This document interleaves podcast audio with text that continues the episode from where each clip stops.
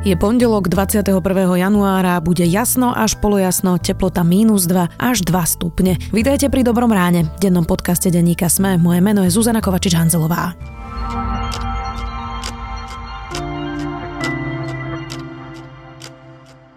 A teraz poďme na krátky prehľad správ.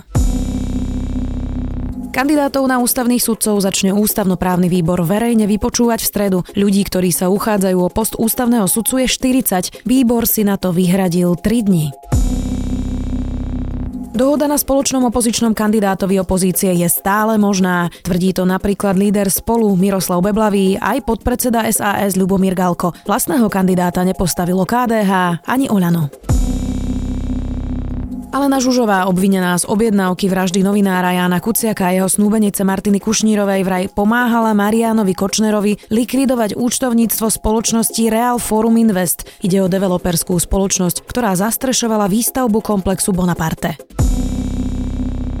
Americký prezident Donald Trump prišiel s ponukou poskytnúť jednému miliónu imigrantov trojročnú ochranu pred deportáciou, pokiaľ by kongres schválil financovanie výstavby múru. Chce tak ukončiť government shutdown, teda odstávku financovania vlády, ktorá trvá už mesiac. Demokrati zatiaľ ponuku odmietli. Po veku 113 rokov zomrel v nedeľu najstarší muž na svete. Japonec Masazo Nonaka zomrel skoro ráno vo svojom dome v meste Ashoro na severnom ostrove Hokkaido. Jeho rodina oznámila, že zomrel pokojne v spánku a prirodzenou smrťou. Viac správ nájdete na sme.sk.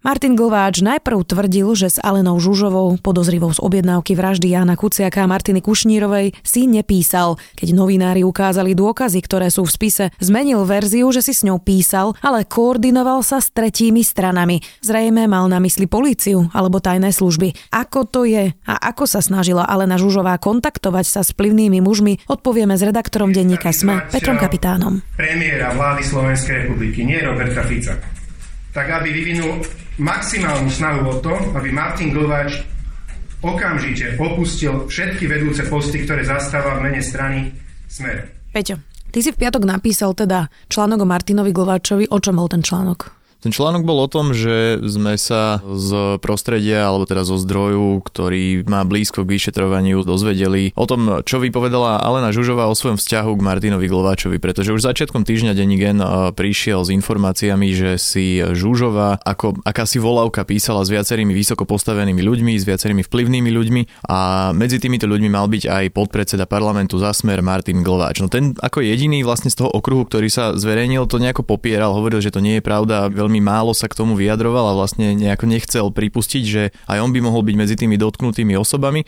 No akurát, že pravda je taká, že teda Žužová vypovedala do zápisnice o tom, že sa mala s Glváčom dokonca aj trikrát, minimálne trikrát priamo stretnúť, že ho mala v telefóne uloženého ako v úvodzovkách maznáka a že teda ten kontakt tam nejaký bol. Uh-huh. No a ešte v ten deň, ako vyšiel článok, tak Martin Glovač ťa obvinil, že si nezverejnil jeho reakciu a že sme mediálna mafia. Takže zverejnil si alebo nezverejnil si Ja som reakciu? postupoval úplne bežným, štandardným novinárskym prístupom. To znamená, že keď som sa rozhodol, že budem spracovávať túto tému, tak som samozrejme oslovil Martina Glováča. Telefonoval som mu, na moje telefonáty neodpovedal, potom som sa dovolal jeho asistentovi. Nakoniec e, sme si povedali, že najlepšie bude napísať Martinovi Glováčovi SMS-ku, to sa aj stalo. Komunikoval až do okamihu, dokým som mu neposlal ja svoje otázky, boli to tri otázky, kde som sa ho pýtal teda na tie veci, ktoré sme sa dozvedeli, aby k tomu zaujal nejaké stanovisko a odvtedy som žiadnu odpoveď nedostal. Tak som to bral tak, že nie je to nič výnimočné, že človek pri citlivých otázkach alebo pri otázkach, ktoré sa mu nejakým spôsobom nepozdávajú, neodpoveda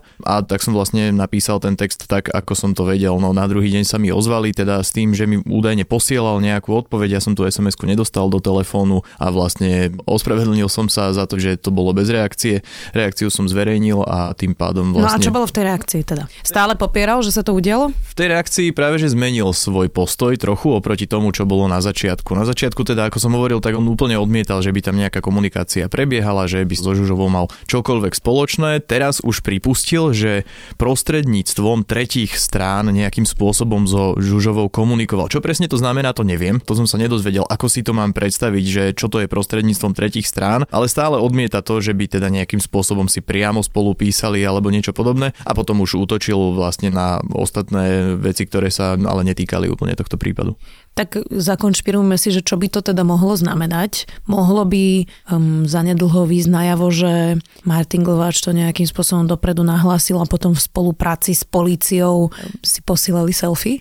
Toto je taká ťažká disciplína toho, že čo by mohlo byť keby, naozaj sa k tomu neviem nejako zodpovedne vyjadriť. Teoreticky to možné je, no otázka je, že či akože je bežný postup, že ti niekto cudzí napíše na nejakej sociálnej sieti a teraz no, tak asi nebudeš to oznamovať polícii každé takéto podozrivé správanie, veď každému z nás už sa stalo, že nejaký cudzák mu napísal, niečo od neho chcel, nejakým spôsobom ešte pokiaľ je to teda nejaký chlap, je to pekná žena, niečo mu napíše také flirtovnejšie, dajme tomu, čo si teraz vymýšľam, ale teda teda akože predstavujem si tú situáciu, že ako asi mohla vyzerať a neviem, že ako si mám predstaviť to komunikovanie cez tretie strany, čo by to mohlo znamenať.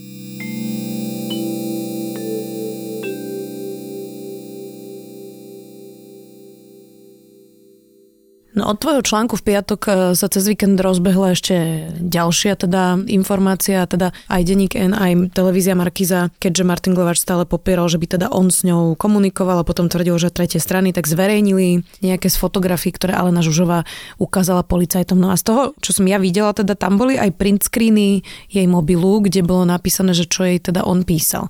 A z toho mi priamo vyplýva, že ona si tie print screeny musela zbierať a odkladať zrejme. Teda to robila naozaj cieľene. Všetko to tomu nasvedčuje. Ono, taký logický predpoklad toho, ako by niekto chcel, dajme tomu, mať nejaké špeciálne páky na tých vysoko postavených ľudí, o ktorých sa teraz stále rozprávame, či už je to bývalý námestník generálnej prokuratúry René Vanek, alebo Boris Kolár, Daniel Lipšica tam spomínal, mnoho, mnoho rôznych ľudí.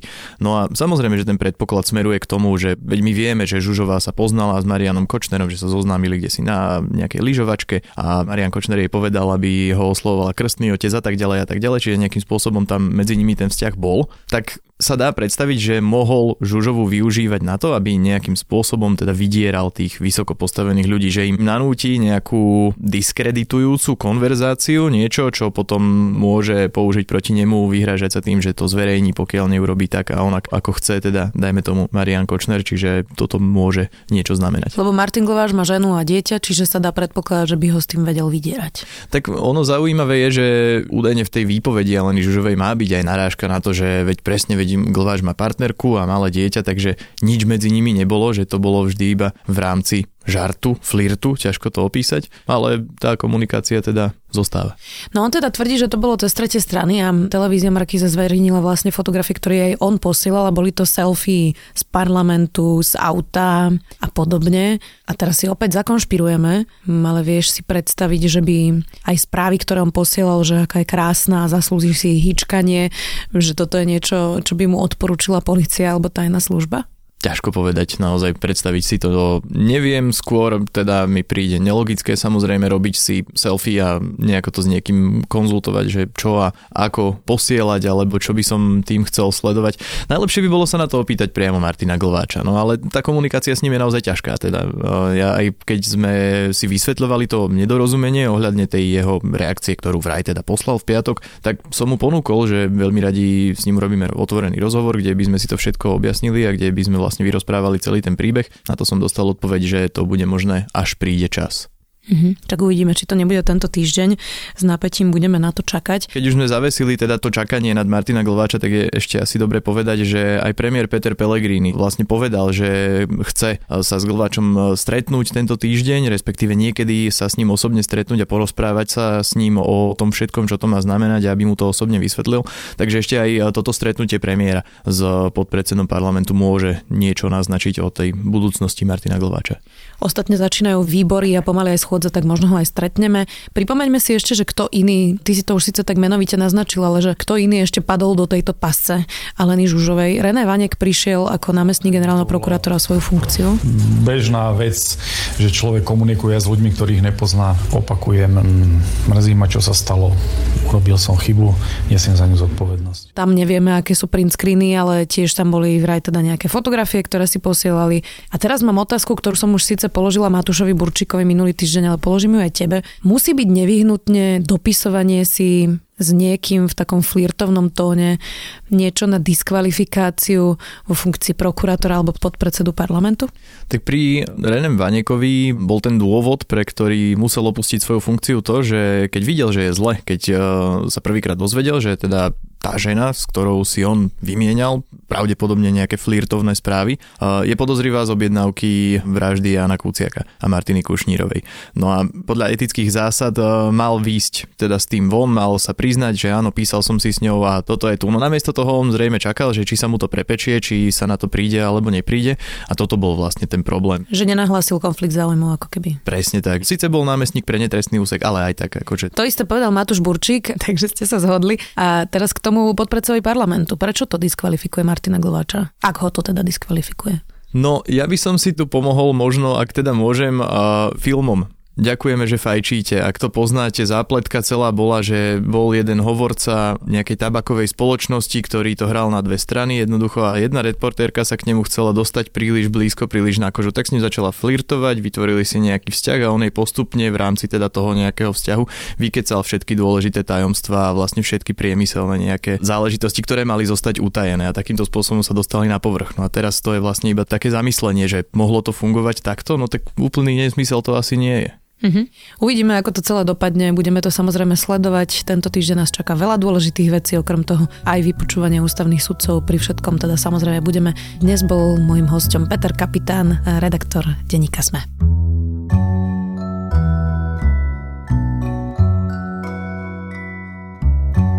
To je od nás všetko. Počúvali ste Dobré ráno. Denný podcast denníka Sme. Moje meno je Zuzana Kovačič-Hanzelová. Ja len pripomeniem, že nás nájdete vo vašich podcastových aplikáciách, na streamovacej službe Spotify, vo vašich hlasových asistentoch Google a Amazon, no a samozrejme aj na www.sme.sk lomka. Dobré ráno. Želáme vám príjemný a úspešný deň.